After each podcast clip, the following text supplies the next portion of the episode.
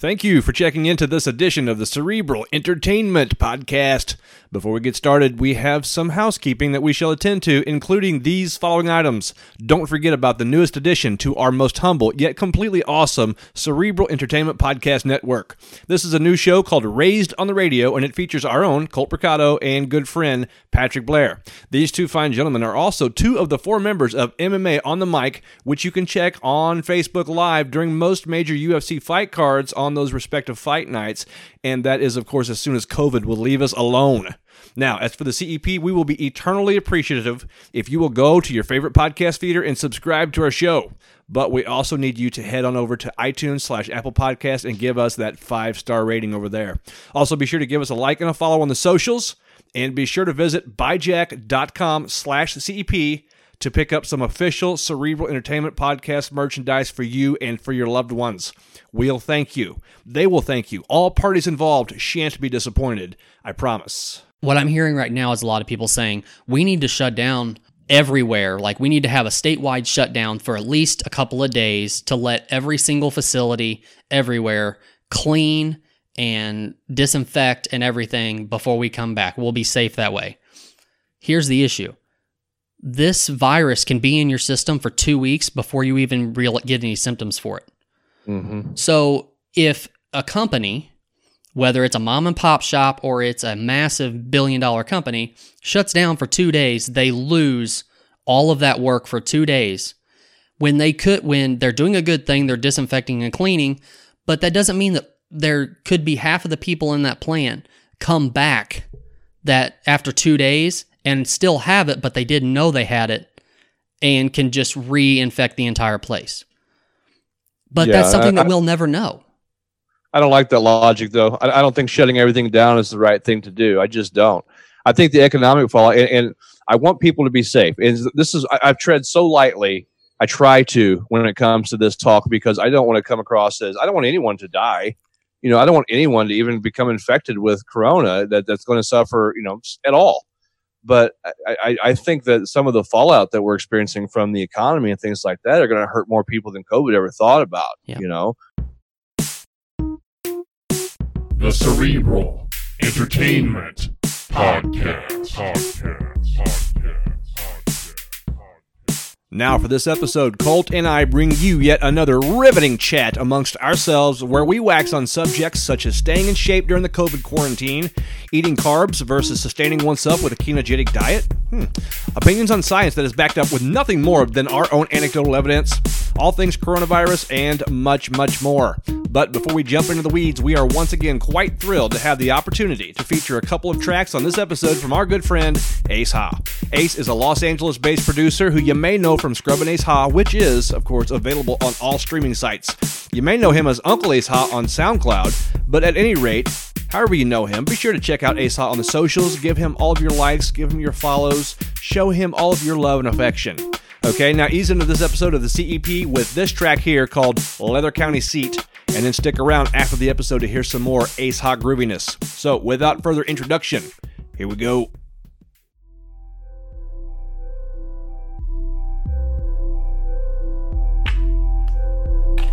Ace.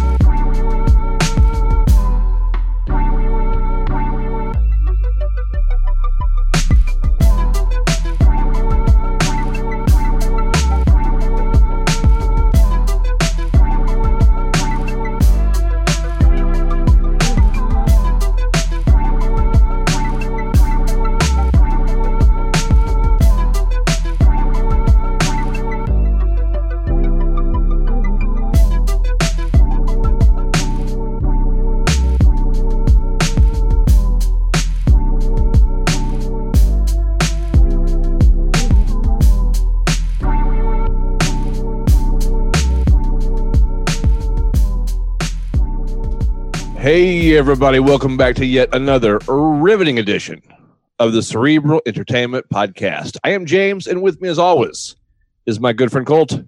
Yes, sir. Yes, sir. It's good to see you. How how is quarantining going over there for you? Do you consider it quarantine for us? To some degree, yeah. Is because isn't like when you're home on the weekends, you don't really leave the house. That's about the the gist of it. well, I think it's because you can't leave the house. That's, like that's true. like for me, chances are I would be here anyway, for the most part. But now that we're under this lockdown, I cannot go anywhere, and and hence the quarantine. The quarantining. the quarantining. Okay. I Yes. Gotcha. I gotcha. yeah, I think that's it. You know, because everything is shut down except for essential business, and so, you know, of course, you still have your grocery stores, your pharmacies, um, that type of thing. But officially, yeah, we are under quarantine. So, yeah, how how are you and the the missus doing with all that? You doing okay? I yeah. I mean it. I'm kind of an introvert, anyways. Honestly, so it doesn't really affect me a whole lot. I'm normally more happy with staying at home on the weekends or just coming straight home. The only thing that I've really missed is the gym. That kind of sucks. Even Yes. though I've taken the route of not going to the gym, even though it was open for the past two weeks, Mm. which has been kind of rough. Because that, that's normally my, uh, you know, you have a stressful day, you go release it at the gym, then you go home and relax, kind of a thing. The whole Yeah. uh, stress relief part has gone away, so it's probably better that I just that I just hang out at home. Right? Yeah. Better for everyone else, especially, so they don't have to put up with you. But I was the same way, you know, like you mentioned earlier when we were talking pre-show, we were talking about how you and I are are fortunate enough to still have work. We still have jobs to go to, and so both of us are still in the essential business business. And so, uh, one of the things uh, on my plate, though, is that I work in healthcare, in long term care.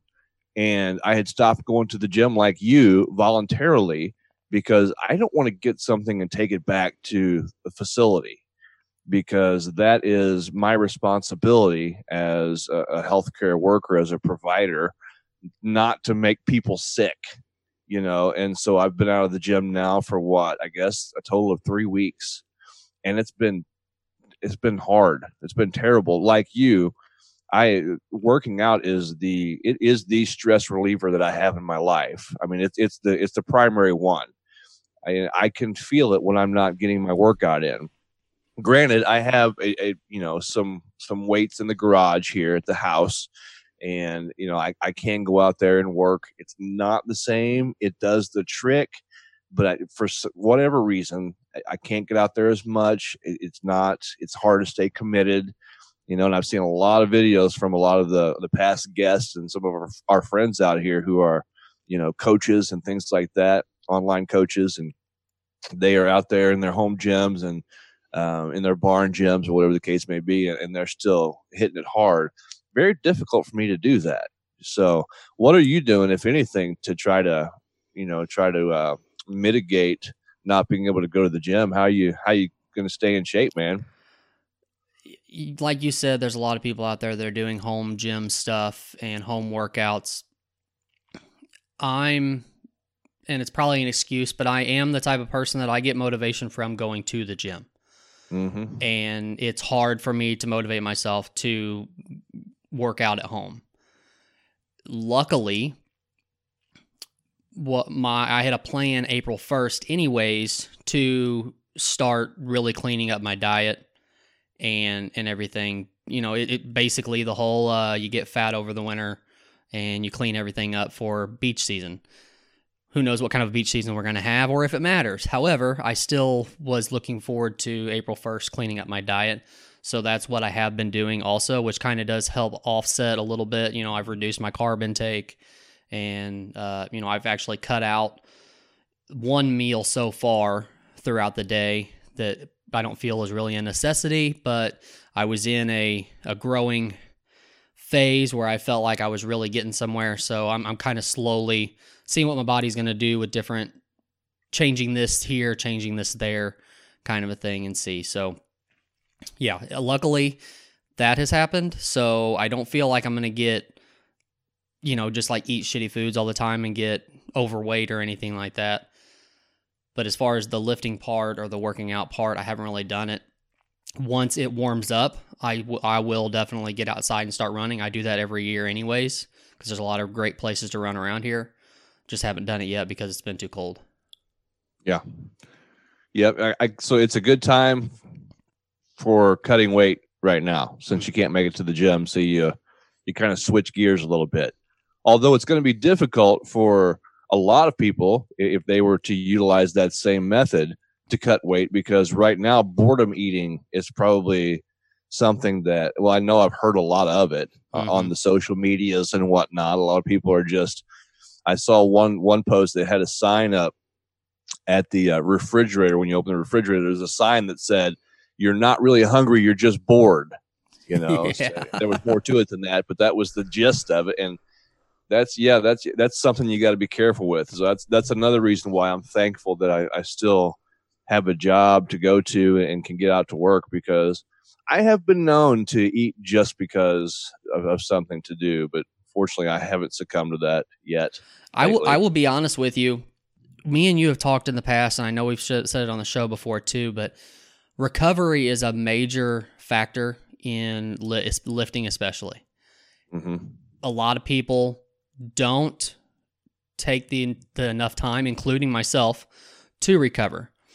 I have tried for years to do at least every 10 to 12 weeks or so of lifting. I'll take a week off just to let my body regroup, heal, and be ready to go. And I always feel like I'm bigger, like my shirts fit better and things like that, which I know it seems weird after one week, but legit. I mean, I, I do I do feel bigger and stronger when I come back after that week. hmm I, I'm having the same situation right now. I've been out of the gym for two weeks now, and I literally every morning, almost almost every morning, feel like my my the arms of my shirts fit tighter, kind of you know. So I, I don't know. I'm well, maybe that's just in my head. I don't know, but I leg- I legit feel that way, and I think it's a real possibility that it is that way. But like I said, a lot of people don't take the time to actually recover themselves, and this may be a good time to actually actually do that regroup. And you know when you're in the gym and you're lifting every week things get stagnant. Things get you know you just you get in this one swing of doing things and then it just becomes repetitive. And i think i think sometimes it's good to have something not a quarantine of course but you know have something that pulls you away from the gym for a little while and then get back in there with a different mindset hmm Yeah, no, I agree, and, and my body does the same. Recovery equals growth. Yeah. you know, because if you're constantly just tearing your muscles down, then you don't give yourself time for them to really experience a lot of growth. Well, And- well, the, well, the other thing is too, and, and I thought this for the longest time too. It's it's a hard, it's hard mindset because you think you're growing when you're in the gym. If you don't know what Mhm. you're doing, legit, if you don't know what you're doing and you go into the gym, you lift. Say you do biceps, your biceps are going to get bigger while you're there because you're when you're lifting, blood gets pulled to the muscle that you are working on. That's how it works. That is a that is a body's natural reaction to an issue that you're having. It pulls blood to that area of the muscle because it wants to start healing it. right, But just because it's bigger there doesn't mean it's going to stay that big. When you go home, that blood recirculates everywhere else and it's not there anymore. Then when you go to bed at night, that's when the healing process starts and your body but that's I think a lot where genetics comes into because some people without drugs, without anything, just food can heal and can lift 5 days a week doing the same body part. I'm not Mm. one, I'm not one of those people by any means. but yeah, I just people people don't understand that when, that at night when you are sleeping, that is when you're growing. That is when your body is re re healing itself and getting you back into a position where you can get back in there and do things again. Not when you are when, not when you look your biggest when you're in the gym. That's not when you're growing. That's when you're actually tearing things down. right. Yeah, no, it's it's a great point, and I, I've heard a lot of people talk about how the best time to take protein whey protein is right before bed because that's when your body's going to utilize it the most because everything else is shut down. It's going to metabolize it the best. It's going to, you know, and that's when your muscles really um, begin to recover, begin to repair. And so that's when your protein is going to come in very handy. And I, I take, it, depends on when I work out, but oftentimes that's when I'm taking my protein. I, I, I'd like to think that it makes a difference. But you were mentioning carbs earlier too. I don't remember who the who the guest was, but I was listening to Carl Lanore Mm-hmm. I, I believe it was yesterday. Was it yesterday? Probably Friday. At any rate, he had a, a guest on that was talking about carb intake and how important that carbs are, and people don't realize it. Mm-hmm. And he was even talking about carbs for immunoresponse. And so it was a very interesting episode. You can find it on Facebook. I, I recommend going back and listening to it. You know, of course, it, it's one opinion out there of a lot of opinions, but he's got a lot of science, you know, to back it up that's one thing I like about Superhuman Radio, Carl Lanore's show. He, there's a lot of science. Some, a lot of times it's over my head, right? They're talking about things that I, I'm like, that sounds smart. It sounds neat. I have no idea what you're talking about, but you can go look it up. You can go look these things up, and, and Google will, will be your best friend as it is mine, and and kind of see what kind of uh, studies are, are there to back up what those guys are talking about. But it was interesting, and and he says a lot of people discount um, good carb intake and they don't get the benefit of carbs because your body, of course, you know that your, your body needs carbs to run. You got to have something to burn. Um, and just burning fat, according to this guy, in, in, a ketogenic diet is not the, the way that the body is meant to sustain itself. So, very interesting. I, I recommend it. I think a lot of that is opinion based, kind of. I mean, I know there, I know there's a lot of studies that back up all every different diet fad that you want to do. There's a lot of studies that are going to tell you that ketogenic diet where you're not taking in carbs is the best way to do it. Your body wants to burn fat as a fuel, not carbs. Okay, that's one option. Other I know I know a lot of people who stay in very good shape and eat a lot of carbs because uh, but metabolism has a lot to do with that, but you can also do a lot of things to adjust your own metabolism which mm. people don't do. They just think that oh, I have a bad metabolism and they just they just roll with it. Now we've also got the carnivore diet that a lot of people are doing where they're it's just meat. they aren't taking in anything else besides meat. And there uh, some of them are saying that like it, it's it's healing diseases that they had before and things like mm-hmm. that. One one of the uh, one of the faces for that is actually uh, Jordan Peterson's daughter, Mikhaila. I think is her yeah. name, right? I believe so. I believe that's right. Yeah. But Jordan Peterson himself as well. He yeah, also does right. the carnivore diet. Yeah, they've been promoting that for a long time, and uh, both of them have had quite quite severe issues in the past that they say have been completely cleared up because they're doing the carnivore diet. Yeah. So autoimmune autoimmune problems they were having apparently now have been fixed by the carnivore diet, which sounds incredibly strange to me, but they swear by it. Right. So I don't know. It's I I try to I figure out where my most active parts of my day are and that's where I'm going to it, put my carbs in most of the time. Mm-hmm. If you have an issue with taking in too many carbs, try to push them towards the beginning of the day. Because if especially if you have a more active job because you're going to burn that stuff off throughout the day. Try if you know, try to stay away from your carbs at night. I don't see how carbs at night before you go to bed is going to help you now, I'm not saying that there's not studies out there that tells me differently, but just in mm-hmm. my opinion, we know that you take in carbs, your body turns it into sugar. Your body wants to store that. So if you take those in before you go to bed, you're not doing anything active. Your body is 100% going to store that, correct? I mean, don't you, wouldn't that, isn't that how that works in your mind? Well, you're not doing anything to burn it off. Yeah. But still, yeah, I think that just kind of depends. Like you said, metabolism the, the smartest people that I hear, because everybody's got a study, right? Mm-hmm. Everybody's got studies. And, and, I've heard studies that say exactly two opposite things. Both were very smart people and both seem to be reputable studies. I think it just depends on how you want to look at the numbers. And, and I think that when you want a study to back up your um, preconceived notion, then you're going to be able to find that you know so I, I, heard someone just here recently i wish i could remember who it was i think it was one of our our past guests recently, but they were talking about how they take in carbs at night. That's when they eat their carbs. Was not not necessarily right before bed, but in the evening time, um, because their body was it's the way their body was used to, I guess, having stored energy to burn the next day. So, so I guess in that sense, yeah, you are. I- I- it has to store unless the body is actually generating some kind of something in order, in, some need in order to burn those those carbs that you just took in. I'm not, I'm not disagreeing with any of that. I'm I just think that those people are probably more meticulous with the types of carbs that they are taking in, and they know exactly what like they're ti they are timing it down to the hour on what they what they are taking in. It's not you know what I'm saying like it's probably not just willy nilly. Oh, at six o'clock I'm going to eat this. Yeah, D- no, I, make, I think does that make sense? Like I, I just I, I don't think that they're just th- you know throwing pizza rolls down their gullet before they go to bed because you know what I'm saying I think I think it's very, very meticulous on what they're doing. Absolutely no, and, and this this study that or the guy, the scientist guy that was on Carl Lanore's show, he was talking about you know good carbs, vegetables and fruit carbs. Right. Yeah. Um, he was he, he wasn't talking about throwing pizza rolls down your gullet at all because the, the as far as anyone is concerned, those processed foods have no value whatsoever. Well, the the, re- know, the reason so- the reason I say that is because you know we me and you can talk about proteins, we can talk about uh, carbs, we can talk about fats in any any fashion we want.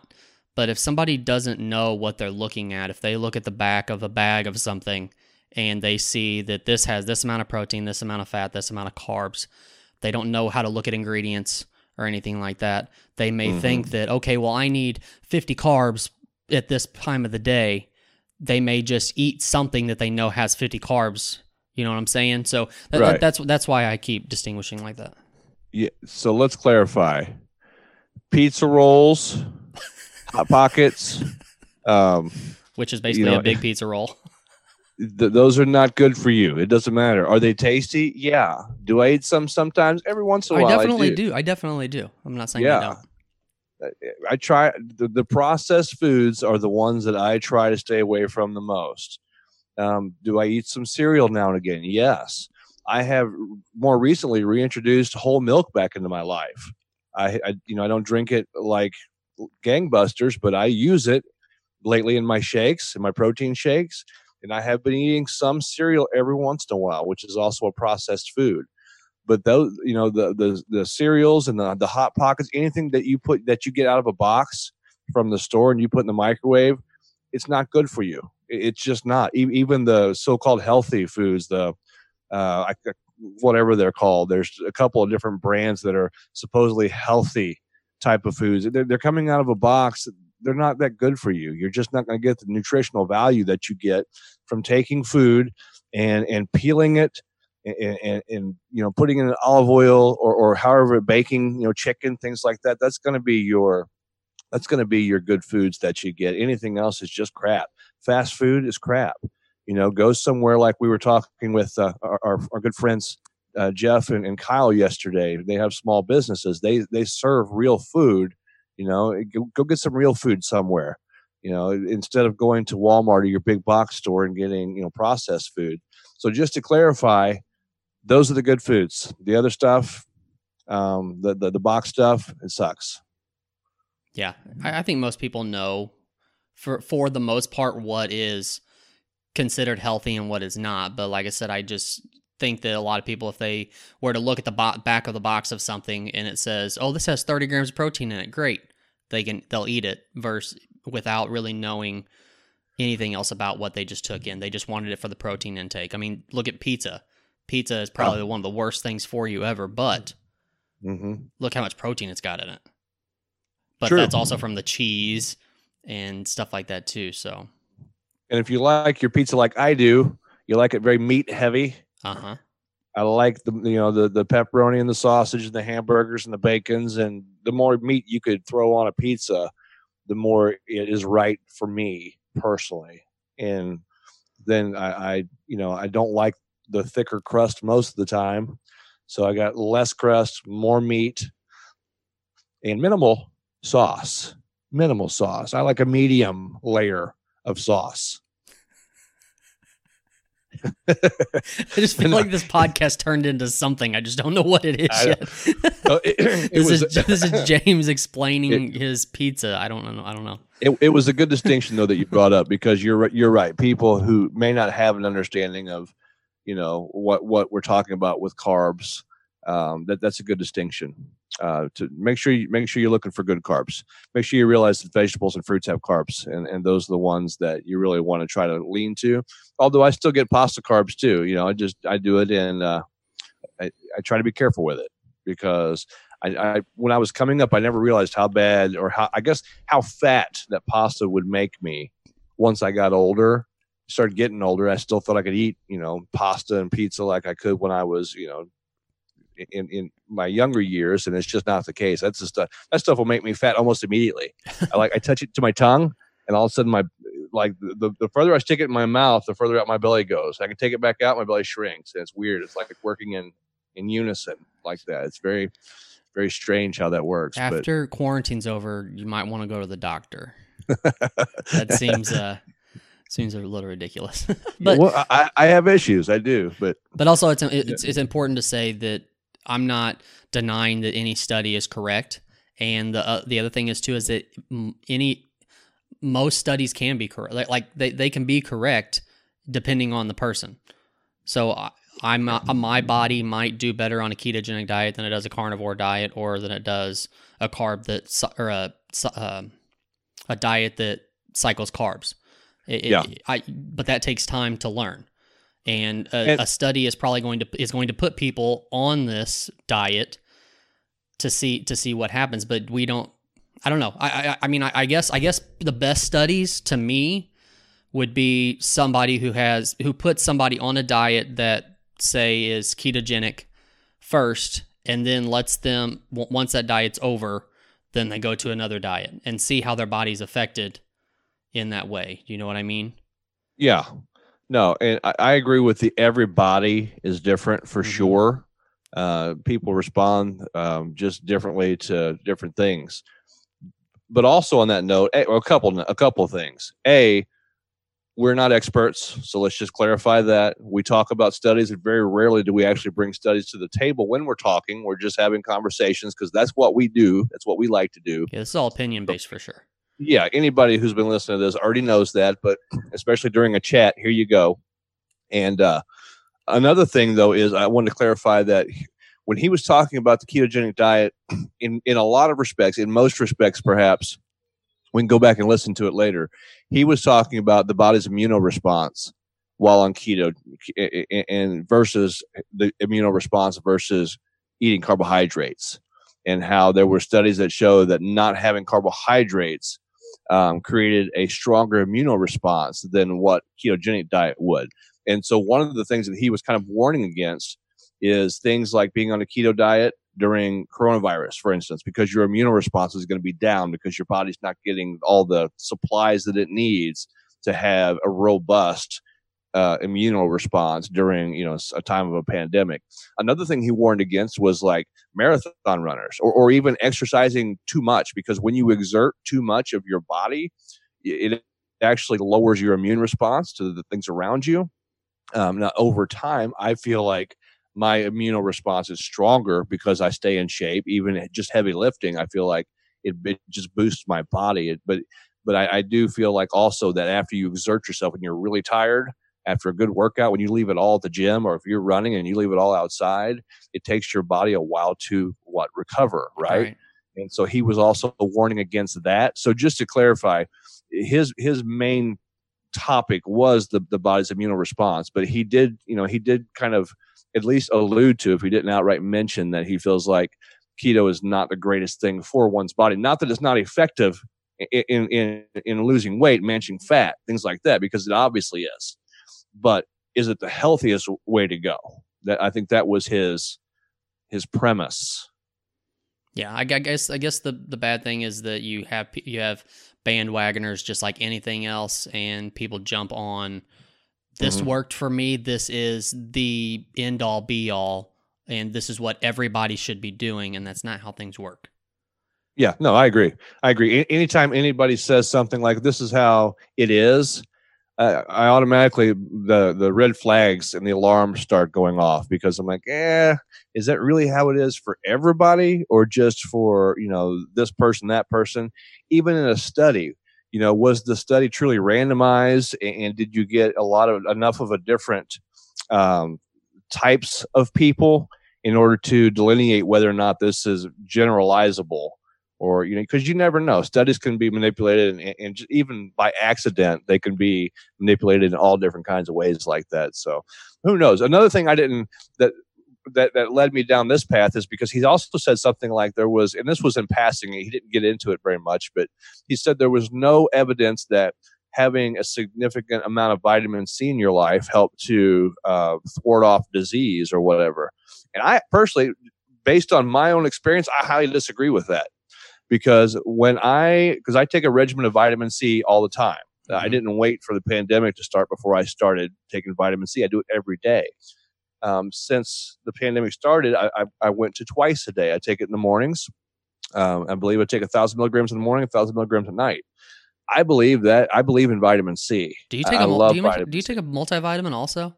Yes. On top of that? Yeah. How, how much does your multi? I want how much vitamin C does your multivitamin have in it? I don't know. I don't know, but in, I, I, I love vitamin C. Well, I, the, I believe the, the, the, only reason I ask, and there's I, I have no personal study to back this up or anything, but mm-hmm. I have to imagine that your body can only contain a certain amount. So I, I wonder, I wonder, like how much regardless if it's you or anybody else who is I, wonder where what the threshold is for the max amount of vitamin c you can take in before your body pretty much just starts peeing it out because you've taken in so much and it can't do you, you know what i'm saying? Like it can't do what it needs to do with that amount with that amount. Uh, too much vitamin c i know this by uh, experience and by reading will cause you diarrhea. Okay yeah, a, a, a, mega dose of vitamin C, excuse me, will definitely cause you to have some diarrhea issues. But there's no, I've never seen a study where too much vitamin C is harmful. No, I'm not and saying so, I'm not saying it's harmful. I'm saying that I wonder if there's a threshold to where you're taking in an amount that doesn't matter because your body can't do anything with it because you've taken too much. So I'm yeah. just I'm just curious if there if that's a. I, I think the I think the I think the threshold is probably two thousand milligrams. Okay. Uh, according to my studies, which I have, I have looked at that, and you can you can look into that at, off you know after the show or whatever. I will to make sure that uh, my number is somewhat correct. But I think around two thousand uh, of a daily limit. Um, so since there's no harm to it though i, I like to stay a, a, around that threshold because also you gotta you gotta figure 2000 milligrams for who is that for a lady who weighs 105 pounds right, or yeah. for me who weighs 200 pounds right? right yeah so i like to stay uh, for vitamin c specifically because i have this belief in it and it's not just a, a, a like a, a, passing belief there have been times in my life where i wasn't so uh, strict with my vitamin c regimen where i know that i got sick more than what i do now before this outbreak happened my wife and both of my kids had flu in my house. It was a house of sickness, and I did not succumb to the flu. Now, I could feel in my body, and a lot of people probably like this, even though I didn't succumb, I could feel that something was happening in my body. Something was trying to get me, right? And uh, it never took hold. Now, I can't prove it, but I credit that to my vitamin C regimen. And, and also, you know, I was making sure trying to get enough sleep all, all the all the things that you need to do. I'm not saying that you could take a bunch of vitamin C and go out, you know, and just never get sick. That's not what I'm saying.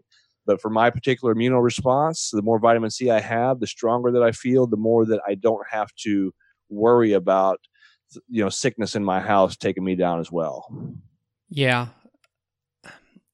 I Mostly get, anecdotal. I, I, I guess that's one of those things though to where if if there's no studies to back up that vitamin C helps you with anything, then why is it I mean, why is that what you always hear is when if you're starting to get sick, bump up your vitamin C regimen. Well, there are studies that show that. But it, I thought you just said that he said there isn't. No, he just said in their studies it didn't oh. show that. Oh, okay. That, that's huh. what I'm saying. It depends on where you go for what studies, man. Yeah. There, there's a study that will tell you that you know anything whatsoever, whatever you that you're that you that you have preconceived, um, you can find a study for that in a seemingly reputable study, unless you go way off the rails. But yeah, there's a study for it out there. You know, you just got to look for it. It just depends on what you're looking for and where you're looking. So, well, I, can, I, can, I can tell you, I can tell you right now, there are a lot of people out there that are listening to what you are saying or the that theory because I was at Schnucks the other day trying to get some essentials. Yeah. And I my wife hasn't taken a multivitamin or anything for quite a long time. And if, the, if she's ever going to get on something, it needs to be now. So mm. I was looking around at the vitamin shelf, and I don't know if you've seen a vitamin shelf in a store lately. Yep. Yep. It is very hard to come by anything, and vitamin, vitamin C is impossible. It's gone. Yeah, it's gone. That's what I was saying when this whole thing started, when the whole toilet paper fiasco started. I was just going shopping. I I'm, I, I never have panicked. I, I, still it just hasn't set in for me, right? Mm-hmm. Whether it's it should have or not, it's just not there. And I went to go buy my typical vitamin C chewable tablets that I like to have in the mornings and toilet paper, and both vitamin C and TP are wiped out. So it's a good thing though because if they eat too much of that vitamin C, they're going to have diarrhea. They're going to need every bit of that toilet paper. Maybe that's the, maybe that's where it all stemmed from. Perhaps I don't know, but yeah, I, I have noticed that. That, but that's the thing though. That's the thing. That's that doesn't to me that doesn't give as much credence as as what I'm trying to what I feel at least. I'm not trying to talk anybody into vitamin C. I don't care. I don't have any stock in vitamin C. Um, I'm just telling you what works for me, and, and you do what works for you. But people wait till there's a, a global pandemic and then they go out and buy all the vitamin C, and now you can't keep the, st- the shelf stocked. Well, you know, and we talked about this with Chastity Snowden a little bit uh, when we had her on a couple weeks ago. It's like you can't really wait till a global pandemic happens and then expect vitamin C to kick in and save the day, right? It needs to be a part of your. You need to you, your body needs to acclimate to these these uh, nutrients and, and these vitamins and be ready for when something comes. Like it, it, you know, we have flu season every stinking year, and we may have COVID season every year now. This may be an ongoing thing. Have be prepared for that in the first place. Don't don't go out and, and have a chaos response, a panic response, because now there's a global pandemic, and now you decide to try to stop eating processed foods or or, or try to uh, use vitamin C or whatever the case may be. It, you know, it should be a lifestyle. You know, and, and when you can have a lifestyle like that, then you're not going to have to panic so badly you know it, it's still going to be stressful i'm still stressed out at times anxiety is you know is higher because of everything going on but i'm not going to panic and go buy all the toilet paper and vitamin c because it's just stupid you know you had mentioned like you actually said covid and i seen an article on yahoo and it may just be clickbaity because i didn't read it i'm going to admit that right now however the title was could you have possibly had coronavirus back in december and not known it yeah. And that makes me think, and I've been saying this for over a month now. Not, I don't think I heard it anywhere. I think I just thought about it. But, you know, over the past year, we didn't have the testing for COVID. How many people do we think we will never know how many people, thousands of people have had it and gotten over it and mm-hmm. and they're and they just thought they were sick and it and it wasn't an issue. We're never going to know those numbers. So I, I, just I'm that that's where my main curiosity lies is how many people have actually had this thing, survived it with just thinking they were sick and moved on with their life. Yeah. And you know, you, like, what what do you think? Do you think there's a possibility that anybody around you in the past, you know, six months to a year that you've seen that have been sick? Do you think maybe even in one of your facilities that has been sick, do you think it's possible that they had it? I mean, anything's possible, right? Mm-hmm. Because I often wondered if, you know, when my family was sick, that when I was talking about before the outbreak actually became, before it came to our country, I, I wondered if that's what they had. Because, man, I'm telling you, my family, they were sick, especially my wife and my son.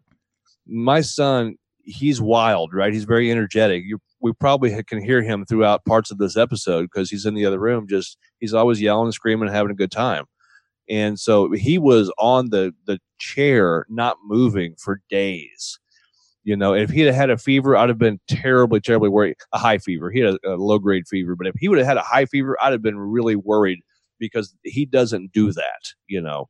And the wife was in bed for I think two days straight, not even getting up to eat or anything. She was just like bedridden. And so, could that have been COVID?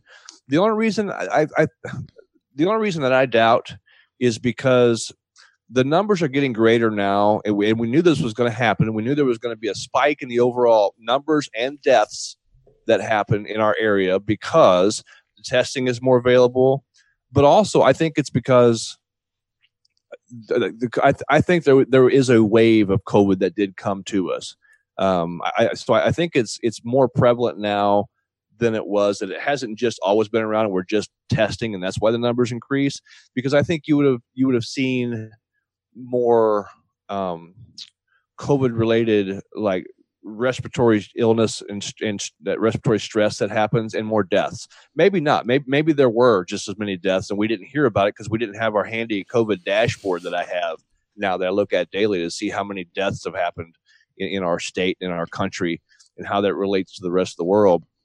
So so maybe maybe it was happening and, and there was just no um, advertisement that there was no proliferation of that information.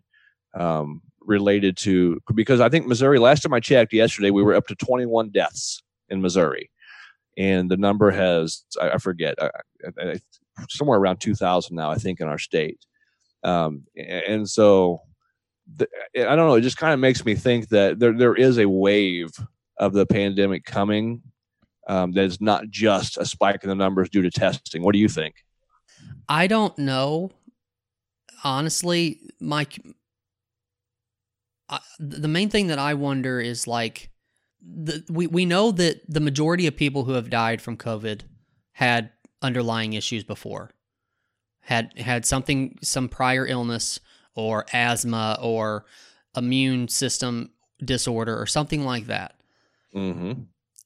If they would have gotten the flu, would the same outcome have happened? Would they still have died because they got the flu? Is is where one of you know something that I'm curious about because we don't know. We will never know now because of course they're not with us now, which is tragic and I'm you know that sucks, but you know the the other the other thing I I've been thinking about is like C, the CDC, you know, with my job there's a lot of people in one place at one time. For the most part people are kind of spread out and the company's doing a good job of making sure that everybody's staying distant from everybody. But what they're saying is that this tra- this doesn't transfer through skin or anything like that. This transfers from like spit coming out of your mm-hmm. mouth and things like that. That's why they're saying keep the six foot distance, not because of like hugging somebody or shaking somebody's hand because it can go through your skin. It has nothing to do with that. It's a right. matter of they don't want you talking and spit coming out of your mouth and landing on somebody and now and you possibly had it. Or coughing and sneezing. Right. Yeah, that's a big part too. Now, that that's where the issue can lie. If you sneeze into your hands and then you go shake somebody's hand, now if they touch their face, now that can that can transfer. Um, right. Um, the other issue is that it this can stay on products and stuff like that too. So if if I sneeze in my hand and then I put my hand on a box and then I push a box down the line to the next person, now that can you know I mean that's been transferred down the line now. So that's yeah that's where another issue lies. But apparently like CDC is saying if if somebody in a a certain place has gotten it, basically all you're supposed to do is remove everybody from that area, clean and disinfect it with any with a uh, something that has more than 70% alcohol in it, wait till it dries and go back to work. Yeah. That is that's what that's what the rules are. I don't know if that's enough or not. I, I don't know, especially when you're in a place that has a lot of people in it. I don't know if that's enough. The the issue that I'm hearing, and I'm sure you're hearing this too, is that you're always going to hear people complain, especially in something like this. And a lot of it has to do with people who just don't want to work in the first place. But a lot of people complain because they have to work during this. I I legit understand that pe- some people are scared and they do, they don't you know they maybe live with a parent or something like that who's older and they're scared to death that if they get it they take it home their parent can get it and you know something like that can happen. I legit understand that and uh, they have every right to feel that way and be scared. But I also know that from what I can tell, most jobs are being very lenient with people on that. And if you are scared and you want to quarantine yourself for two weeks, you can do that. You can go home for two weeks and wait this thing out and still have a job when you come back. I don't know if that is. I don't know if every every place is taking that stance because if you are considered considered an essential business right now, I still think jobs are expecting you to come to work. Yeah. So I, I can still see where kind of a, a person can or a company can say that's job abandonment if you don't come in because you're still considered an essential employee and we are doing everything through CDC guidelines to make sure that you are safe while you're here. So yeah, I, I don't know. I, I there there's just that's something that's aggravated me over the past week or two is that there's a lot of people who are complaining because we have to go to work, but on the other hand, the other half of the people are very feeling very fortunate that they still get to go to work. Yeah. I think for those people, like you said, probably the people that just don't really want to work anyway, I think that they're always going to have something to complain about. But I know that in my industry, you know, long term care, we have to have people to come to work because we're actually taking care of people, Right. right, in in facilities, and so it could be a major issue. Like, and for any place, like you know, for your place of business in manufacturing, if everybody decided they were going to quarantine, that place would have to shut down because they wouldn't be able unless they you know just got some temp hires or people who were willing to come in. Right. Well, let, well, let me, let me let me mention this though. I I don't know how that would work. Okay, so say you have an outbreak in any facility, any place. Okay, you definitely need to shut that place down for the length of time, like two weeks or however long it takes. Shut it down, clean the entire place as good as you can, and make sure that everything's good before you let everybody come back. I get that. What I'm hearing right now is a lot of people saying we need to shut down everywhere. Like we need to have a statewide shutdown for at least a couple of days to let every single facility everywhere clean and disinfect and everything before we come back. We'll be safe that way. Here's the issue. This virus can be in your system for 2 weeks before you even real get any symptoms for it. Mm-hmm. So if a company, whether it's a mom and pop shop or it's a massive billion dollar company, shuts down for two days, they lose all of that work for two days. When they could, when they're doing a good thing, they're disinfecting and cleaning, but that doesn't mean that there could be half of the people in that plant come back that after two days and still have it, but they didn't know they had it and can just reinfect the entire place. But Yeah, that's something I- that we'll never know. I don't like that logic, though. I, I don't think shutting everything down is the right thing to do. I just don't. I think the economic fallout, and, and I want people to be safe. And this is, I, I've tread so lightly. I try to when it comes to this talk because I don't want to come across as I don't want anyone to die. You know, I don't want anyone to even become infected with corona that, that's going to suffer, you know, at all. But I, I, I think that some of the fallout that we're experiencing from the economy and things like that are going to hurt more people than COVID ever thought about. Yeah. You know, um, this is a, a real a real threat. The economic threat is going to hurt people. People are going to suffer. You know, and, and so you've got to try to find a way to mitigate that to try to balance out um, between cleaning and and and keeping people safe, but also making sure that people can eat because they still have jobs. You know, this government stimulus that people are talking about, it isn't going to do a lot for for a lot of people. It's it's going to help some people, and that's good. Um, it's also just not going to do. It's it's not going to repair the damage completely. Not for businesses, not for small businesses. Some of them are going to be okay. Some of them are not, and those people are they don't know how they're going to put food on the table now. And so everybody's got an opinion, right? And um, but well, before I go on, Walmart is one place.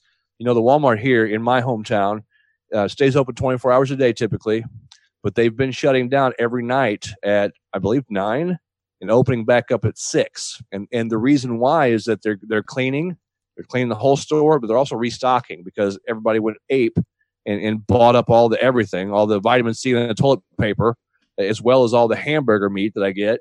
I, it's, it's hard to even go shopping because people are stupid. You know, they Mhm. just they're just hoarding, and I, I hate that. But but they're shutting down so that they can clean at night, and then they have the older people, the elderly people, come in first thing in the morning A, because that way they don't have to go through all the chaos and get knocked over by a bunch of stupid people who are just, you know, experiencing a panic response. But also they're going into they're going into a clean Walmart because Walmart had just been cleaned the night before, been sanitized or wiping everything down. So the elderly people that go in are going in with other elderly people who then can come back out and, and hopefully stay clean. I, I think that kind of a that kind of approach is okay. I, I think that's pretty. I think that's it's, it's a good compromise. It's a good response. Yeah, but, Uh, not, not a big fan of Walmart, but for, as far as Walmart goes, I think they're doing the right thing. But this brings me back to something that me and you talked about off air was the other side of that. This is the first thing that popped in my head whenever I heard that Walmart was doing this. I get what you're saying, and I get that it kind of makes the environment the best possible environment that you can have for elderly or senior citizen. But if someone that's a senior citizen or is elderly has it, whether they know they have it or not, and they walk into Walmart now they are in a building with all of the people that are most susceptible to having the worst reaction to COVID.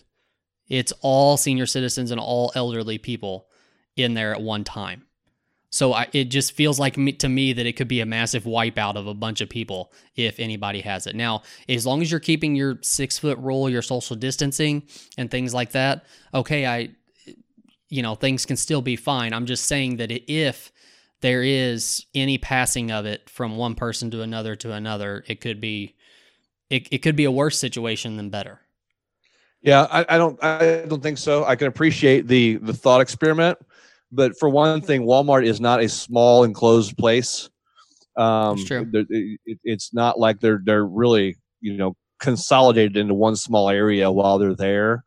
Uh, it's probably more likely that it would be from a, a Walmart employee that was sick and, and would be if, if that person is symptomatic. Hopefully, um, Walmart wouldn't let them in. If an elderly person is symptomatic with COVID, they are the ones that are probably really experiencing the hardcore symptoms. They're the ones that, they're experiencing the, the, the high fever and the respiratory distress that are the two major hallmarks of COVID. Which the fever, I say high fever, all you have to have is 100.4, I think, and and they're you know, they're wanting to check you out. They're wanting to think that you may have it if you have some other symptoms, but not necessarily. It's that's the kick. That's the kicker. You could just have a cold. You could just have a flu. You could just be experiencing anything else, or or it could be COVID. You might be dying. Right. But anyway, I, I have a buddy who is an EMT, and he was told he was told uh, I think he works forty eight hour shifts, straight shifts, and they Yeah. you know they make them take their temperature before each shift and after each shift to make sure there's not a spike anywhere. And if anybody it has to come in contact, or any EMT has to come in to- contact with anybody who has a fever and any kind of respiratory issue at all, they automatically have to quarantine for 15 days. And Yeah. he, which he's he's doing now, because he was in contact with someone who was in contact with someone who had it. Hmm. And he told me, I don't know if you've seen the instrument that they use to test this Yes. thing, but it is not it's terrible. It is not fun. He said that it was the worst thing ever. He said it, he felt like he was getting basically screwed in the brain up his Yes. nose. Yeah, I'm going to take my chances with COVID. I'm not going to get tested because that. I mean, they just basically stick a you know a, a long six inch Q-tip up your nostril until it can't go any further, and then they just wiggle it around. Uh, it, it looked absolutely terrible. But you know, on on on more notes of, of COVID before we move on, I. Uh, you know how I'm I'm typically conspiracy theory prone, right? I have a, I have a Since- tendency Since when? right? I have a tendency to kind of lean toward uh, you know a lot of different different types of, of conspiracy but i'm trying to once again tread lightly on covid. I, you know, i'm not sure why. I think it's just because it's still such a sensitive subject that i don't want to because there, there are a lot of people who get angry out there. They're saying you know how, how dare you take this so lightly and um, because there are still a few people out there who think this is all just bs that this is just another flu a- and that they're- don't want to quarantine because everybody's falling for this big this big game or this big power grab or and money grab of the government which regardless of the fact whether covid has been um, hyped up whether it's been exaggerated th- there's still a, a power grab and, and a money grab going on with the government. Hillary Clinton said it best when she said, "You, don't ever want to let a good crisis go to waste." And the government, or any government, our government, uh, for this particular conversation, they're very good at that. They're very good at you know taking a, something that is a, a crisis for us and making it benefit them as a whole, benefit the the system in, in their in their universe as a whole. And so uh, there's there's all that, but I'm still giving I, I'm giving it time just to let things see how they play out. Um, because I do, like I said, working in long term care. My goal, my goals, my number one goals in life, I guess, are to make sure that my family, including my nuclear family here at the house, my wife and my my daughter and my son, and then my mother. And I have a nephew who's immunocompromised. I have a sister who's who is also immunocompromised, and then those people that I work for at the facility. Um, I want to make sure they're safe. So I'm going to take precautions. I'm, I'm going to do it, um, even though if I didn't work in long term care, I probably would not be quite so careful. I, I just wouldn't. But when I look at those people, a lot of them are, are you know elderly and infirm and they have you know just different issues I, I, don't want to put those people at risk and that, that's the reason why that i'm okay with just kind of going with the flow on this um, it's not causing me a severe amount of anxiety stress i still get to get out um, the kids are kind of going crazy especially the daughter because she's a social butterfly and she always has to be doing something with somebody and so she's having a tough time. My boy's been waiting his whole young life for this. He, he, he loves it. He doesn't have to go to school. He doesn't have to do anything but stay at home and run around and look at his devices and go crazy. It's what he likes to do anyway. But yeah, I, I think it's just important. You have to. I, I would just have everybody, everyone consider the other people around us, and, and that's really what is so important about this whole quarantine, this whole lockdown. Um, am I getting the wool pulled over my eyes? maybe I don't know. Maybe there's a part of me that thinks that this is all just you know definitely exaggerated. I know I, I do believe COVID's real. I don't think there's something you know, underlying there, but it, it does seem kind of fishy. But the other side of that, I wondered the other the flip side of my conspiracy mind thinks that they're not hyping it up enough. It's like the uh, the numbers are, are, are growing. They're pretty big, but is there even something more they're not telling us? and why they're trying to quarantine this because this is something they don't actually because the, the panic response if we actually knew the truth would blow our minds and you're going to have people rioting in the streets and and fires and looting and things like that so I, yeah who knows i'm not i'm not sweating it though yeah i mean you see the you see people on social media who are pushing out that this is a governmental agenda and they're this is like them quarantining us and doing these statewide, countrywide orders to stay at home is kind of like a, you know, let's see how far we can push the envelope and take away people's freedoms and get away with it and things like that. But where, yeah. let me ask you this, and it might be just my stupidity that I don't really know, but where where's the money grab?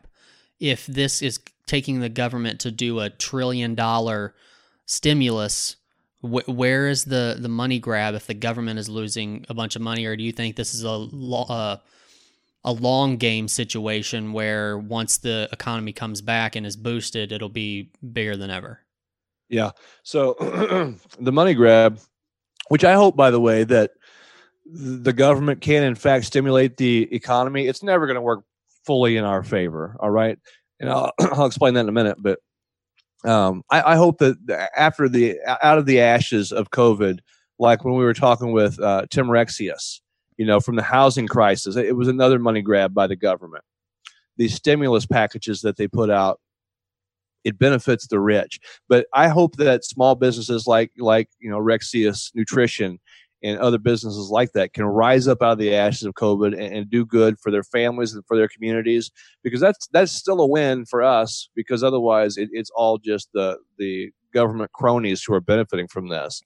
But like with 2008, who who benefited? You had the banking system which was bailed out by the government.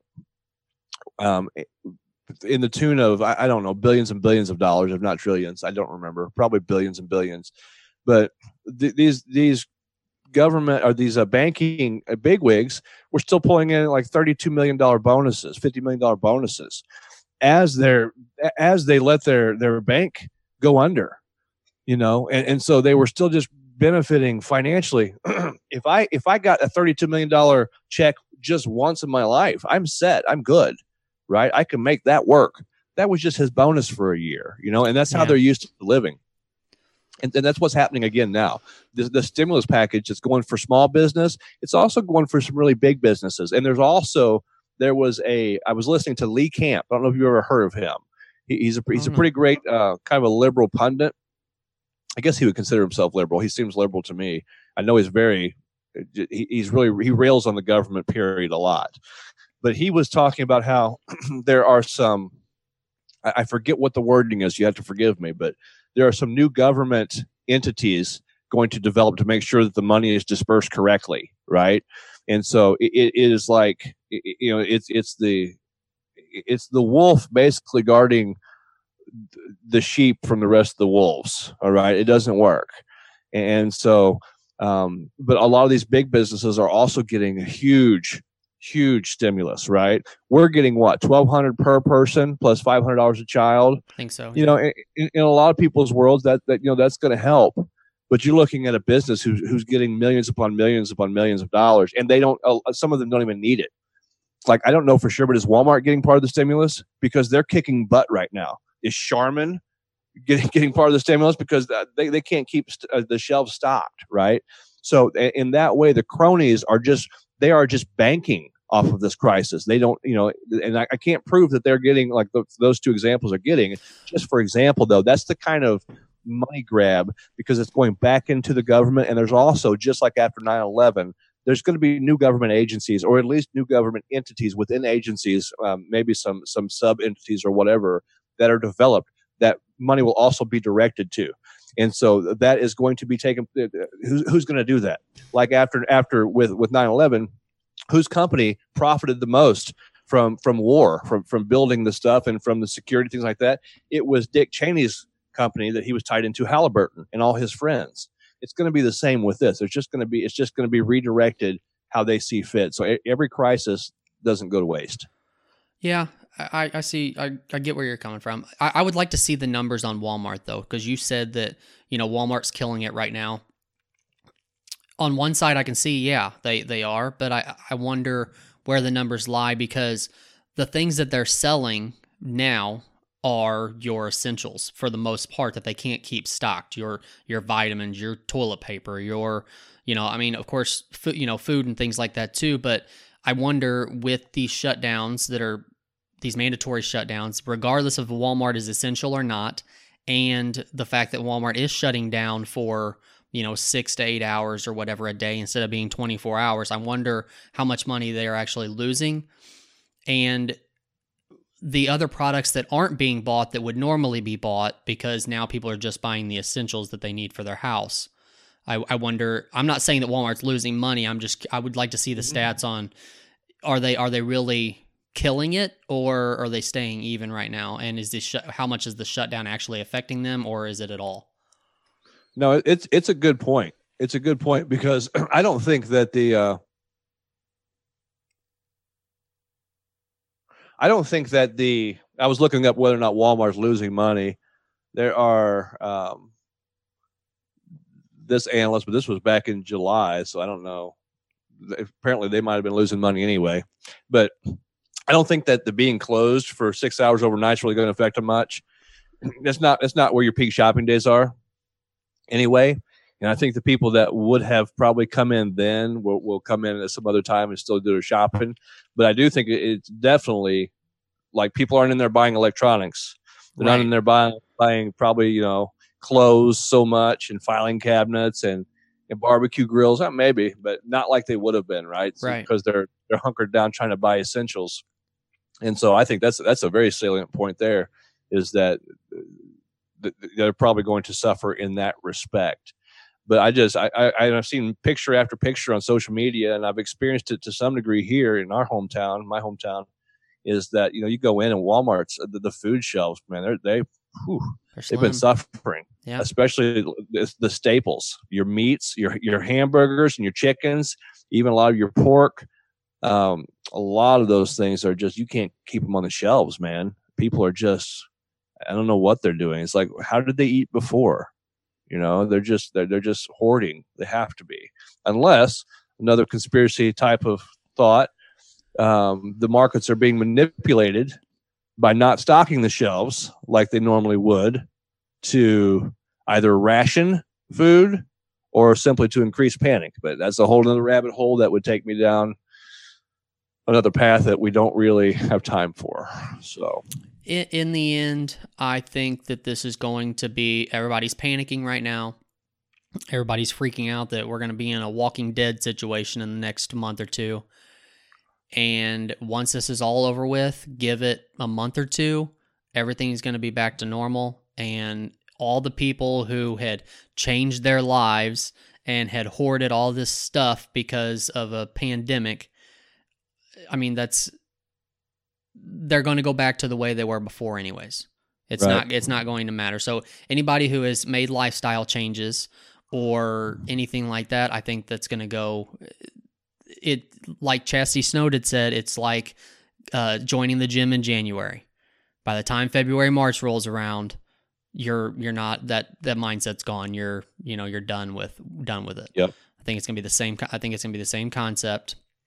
Your people who were strong and uh, you know, not so dependent on all this stuff beforehand are probably going to be the ones that thrive the most because they're they're used to this. Yeah. No, I think that's right. There's, there's there may be some changes. There may be some people who kind of take these lessons with them. I know one lesson that I'm going to take is to be a little more prepared. Uh, I, I I try to keep in mind things like you know I, I like to keep a garden. I like to know how to do that. Um, I like to know how to you know basically some some basic survival methods for myself and my family. I'm going to try to beef up on those a little bit. I'm not going to be a full out prepper. That's just not going to happen. I've thought about that. I've even, you know, kind of shopped around for prepping supplies. I just, I just don't have it in me, you know. When it's when it's time for the world to end, I'll just I guess I'll just embrace it, you know. But Well, I, I have I have one more question that I want to ask, and I know it's going to be hard to keep this as a a short answer, but eh, I don't know what your opinion is on if you think Trump will get reelected or not. mm, However, I'm sure you have heard this that conspiracy theory also that the media is hyping this up and this is a big agenda bec- uh, to try to get Trump to be not reelected. right. Do you think this would affect could affect him? Do you think this crisis will last long enough but to in, to, to lead into election? And let's see how I want to word this. I don't know. Okay, let's just say in general, do you think that this could affect Trump getting reelected? Or is this a scenario where a president, you don't want to change presidents in the midst of a crisis? Because they're Right. the ones that have been in the trenches the this entire time. If you change things to somebody else, who knows what's going to happen? Yeah. Um, B basically, you it it has pr- been proven time and time again. It, it's the same like with war, anything like that. Right. even all the way back with um, well, just just other crises that have happened in, in the in the past in our country. The the population has typically shown that they don't want to change horses in any kind of middle of any kind of race, and so wars have been the same way. You know, George Bush, uh, George W. getting reelected um, after 9-11 and, and during the whole war people it's it's just too scary to even though that you might not agree with what's going on it's you, you have the fear of the unknown that you don't want to you- you gotta you gotta play it out. You gotta you gotta run it down. For better for worse i think that's just the way the american population works. But also just to note i, I think trump would get reelected anyway. I don't think he needs this. And uh, the main reason why is because of the weakness of the democratic party. If they had a strong candidate that could come up there and actually, you know, look pretty sensible, then I think they they they could definitely give Trump a run for his money because they're going to sway a lot of those those uh, fence sitters, those moderates who could basically they're just they're gonna they're always the game changer typically, but they're gonna go either way, one way or the other. And there's nothing on the Democratic ticket that is attractive at all. Now, Bernie um, I think Bernie has some some glimpses of because that's what I would like to see anyway. I would like to see a Bernie versus Trump ticket because these are two very outlying individuals. You got Trump way over here. He's just he's just nuts. You know, love him or hate him, he's just he he don't care, right? He he does his thing and somehow he makes it work for him. Then you've got Bernie who's way over here on the left. He's got some radical ideas and you know to, to be quite candid and honest, when when Trump was elected, I was like, okay, well, let's throw a wrench in this system and see what plays out. You know, I'm kind of looking uh, forward to this in a way because I'm so tired of George Bush and Hillary Clinton. I'm tired of the Bushes and the Clintons, period, right? And so let's let's throw this wrench in here and see what kind of train wreck this makes. Maybe out of that we can really do something cool. I kind of feel the same way about Bernie, to be honest with you. I don't I, I don't know how it would work. I, you know, there's a lot of people that say that like um, having a, having universal health care in this country isn't really the right thing to do because we're a capitalist country and free markets and yada yada. I don't know. I'd kind of like to see it happen, to be honest with you. Um, I, I don't, you know, even with the college, I have a, a student debt. So is it attractive for me when someone says, "Hey, let's let's have the government forgive all the student debt, so y'all don't have to pay it anymore"? You know, that I don't think that's quite as realistic, and it's not quite as high on the agenda. But you know, being a, a person with student debt, I'm like, oh, okay. So I wouldn't mind seeing what Bernie could do. So I would really like to see a Trump versus Bernie ticket. But here's the problem: there's not going to be a Trump Bernie ticket. It's going to be Trump and Biden. People are too afraid to go too far to the left for Bernie to take that shot. But the the, conser- the Republicans they showed that they weren't afraid. They you know they had a, a panel of what ten Republicans, however many they started out with in in 2015 and Trump wiped the floor with all of them.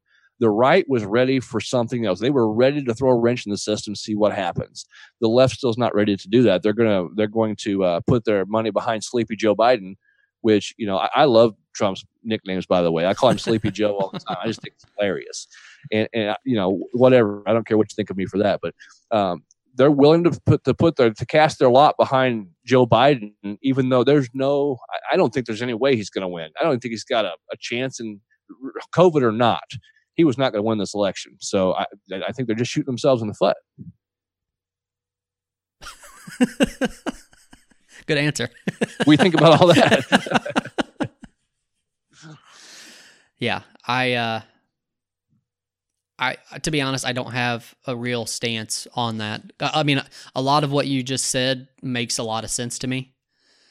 It really does. Uh, but I these are the kinds of questions that I like to ask you because I know that you have a if I say give me a short answer, there's no possible way that's going to happen.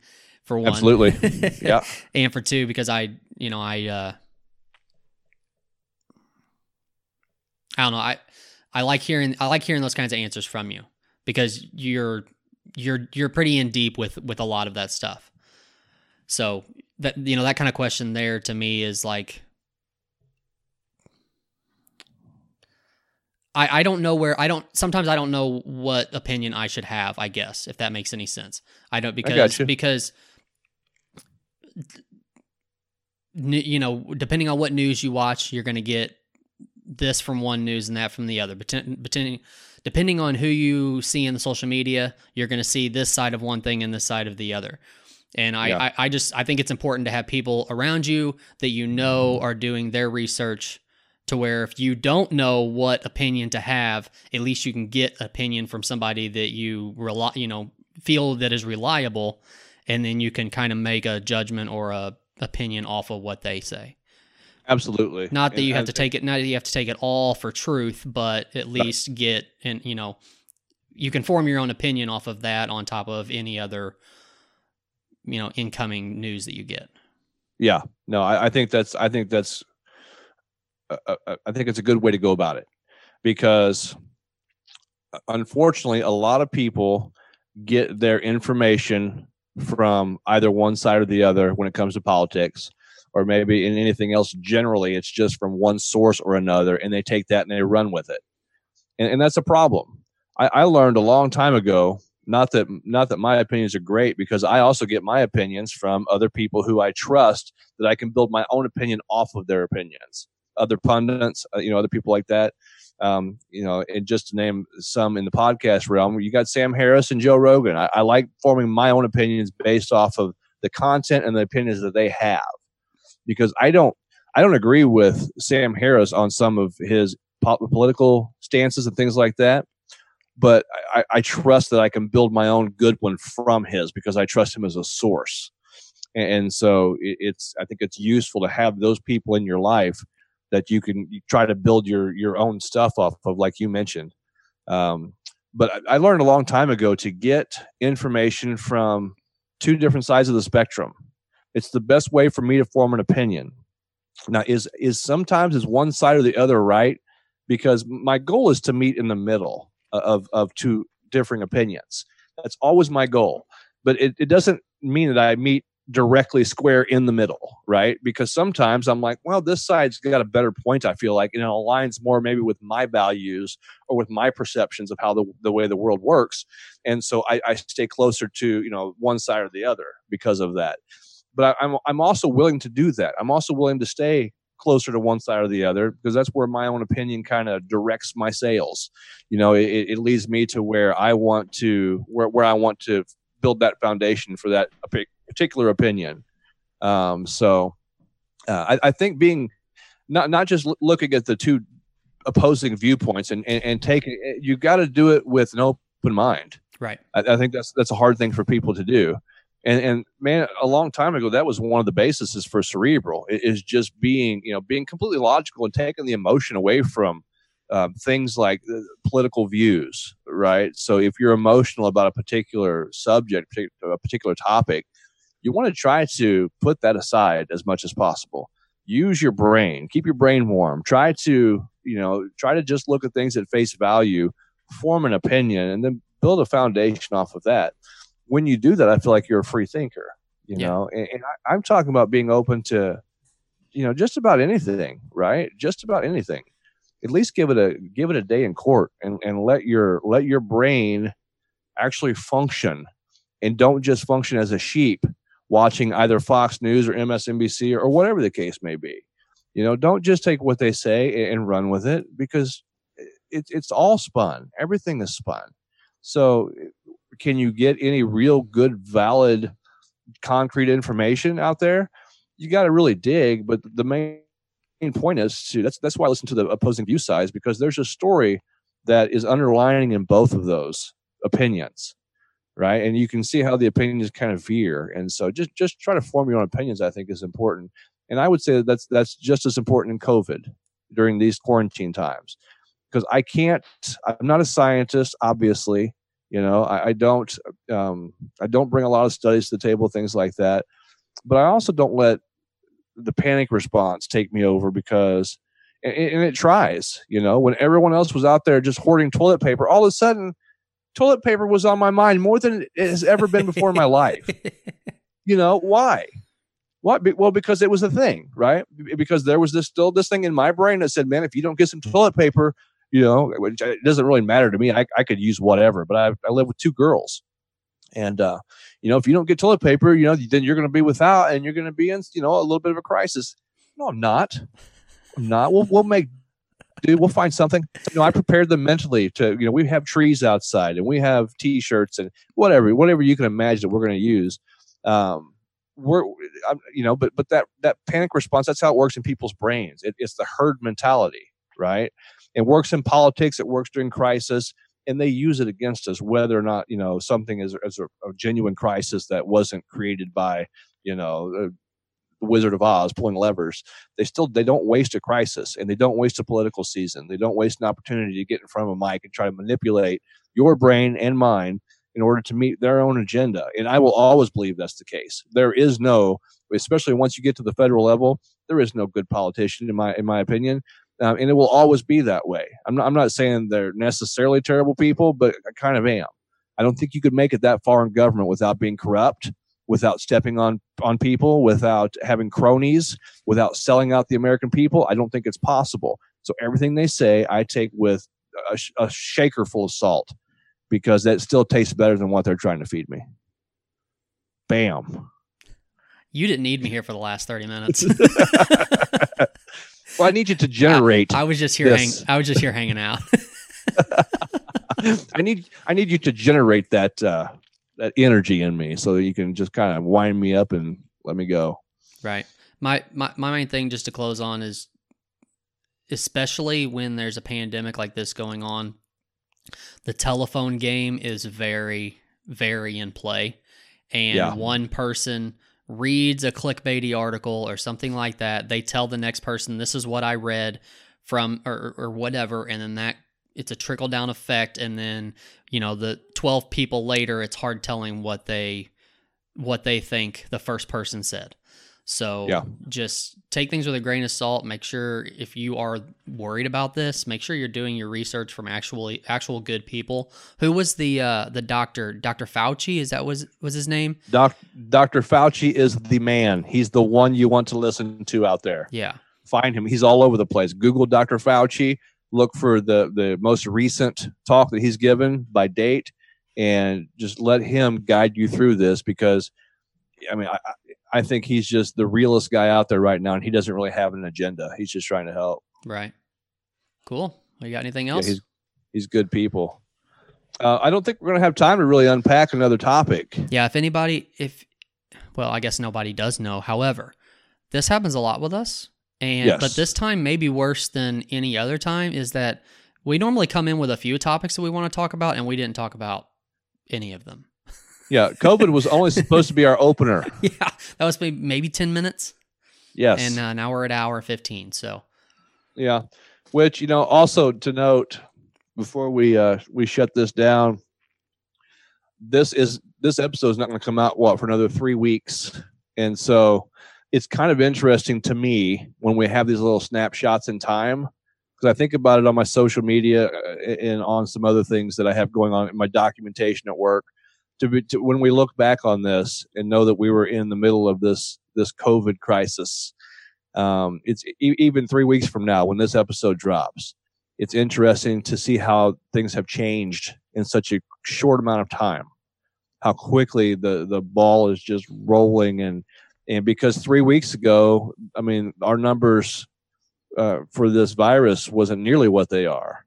You know, and three weeks before that, we weren't even talking about the virus yet. Not really. You know, it was it was something that was still pretty far off, and so it, it that's one thing. It seems like that time is compressed right now. It's just there's it, it happens when I guess society is altered so much, but it's just there's there's so many things going on in such a short amount of time. Why if if you're watching the dashboard like me, I don't obsess on the COVID by any any stretch, but I do keep up. You know, I take daily account because it has implications on you know the, the people that I serve in my job. And so I, I keep up with what's going on, where the numbers are at. Try to keep up with the counties that are that are currently affected in our state. Um, and it just amazes me that it was just a couple of days ago that the total number in Missouri was half.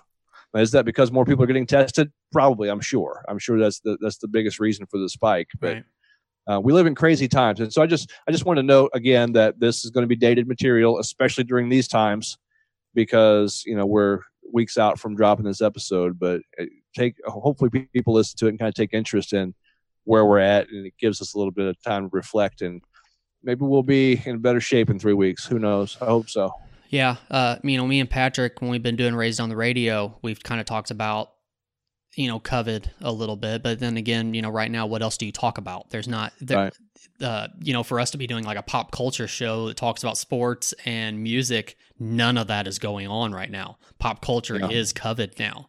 So, you know, it's, it, we've kind of talked about it that we don't even know from the beginning of an episode to the end of the episode if what we've been talking about is still accurate. Because Yeah. literally in an hour hour and a half things could change. You never know. So Right. it's uh yeah it it's it's inter- it's it's it is strange times. And i was actually at work the other day was sitting in the cafeteria and a woman walked through and i had a couple pe- people sitting at my table. Woman walked through and one of the people at my table looked at her and goes hi and said her name and uh, all she said was weird times right now and she just kept on walking i was like "Wha- that okay that that's not an answer to the to saying hi to somebody but it feels like that's just she's just decided that that was going to be her answer to everything for like the next Uh-huh. couple of weeks Yeah, like I dig it. I, I, like it. Like I don't want to talk because I don't want to be within six feet of you. So it is weird times. She's not lying. Uh-huh. so I mean, I, I give her, I give it to her. I guess it's just weird. No, I dig it. I, I probably get along with her pretty well, actually. I might might want to get her number. Um, no, it, it, it they are they are weird times. I, I say that a lot. Strange times we live in, um, because it, it's been a lot of strange things that uh, in my life uh, that just have been happening more recently, and um, then you got COVID. But I was going to encourage you and Patrick, though. I mean, I- and you, I'm sure you're still mentioning this, but there is still music going on out there. It's all on social media, Yeah, but there have been. But I, I know that he mentioned the um, uh, the free concert by uh, uh, I can't remember the Irish guys. Drop, Dropkick? Murphys. Dropkick Murphys. I watched a, a portion of that, and it was awesome. It, it was amazing, you know, because that's a kind of an annual thing that they do around St. Patty's, and uh, it it was it, it kicked a lot of butt, man. It was awesome. I So actually, lot- so I don't, um, I'm not a huge fan of Three Days of Grace now with with the new singer. We've talked about this in the past, I'm sure. uh-huh. Uh, but I, I just seen on Facebook that he posted this thing where it says when your when your band can't jam, and it's just the lead singer of Three Days Grace, and so he plays the guitar for a couple of minutes, and that loops, and then he goes to the drums, and then he plays the drums for a few seconds, and then that Uh-huh. loops on top of it, and then he starts singing the the song for it, so where it he basically did all three of them. It was pretty neat. Yeah, yeah. I just watched that earlier before Oh, we started you? the show. Nice. Uh huh. Yeah, it was good. Yeah.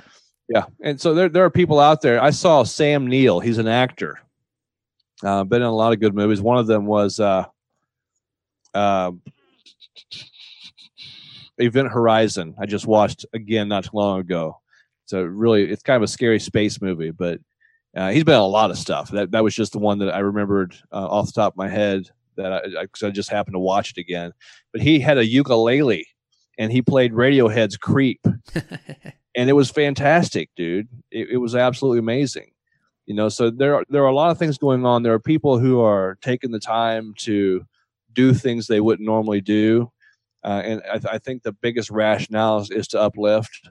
You know, to keep morale up, and and so, but also I want to mention that there are a lot of local musicians. I know it's happening in St. Louis, big time, and I'm pretty sure it's happening all across the country, where they're doing shows online you know they're they're taking tips from paypal and things like that um, and they could use some support because they're used to going out and being able to hit you know play in these venues and things like that and they can't do that anymore. There's no dine-in places where they can play and and um, you know support themselves. And some of them a, a few of them that's actually their main gig if not their only gig is playing music. You know so i also encourage go go find those people out uh, on social media and give them at least give them a like and, and show them some support verbally at least you know if, if you don't want to tip because that that still means a lot so that they know you're you're out there and they know that you know they're out there.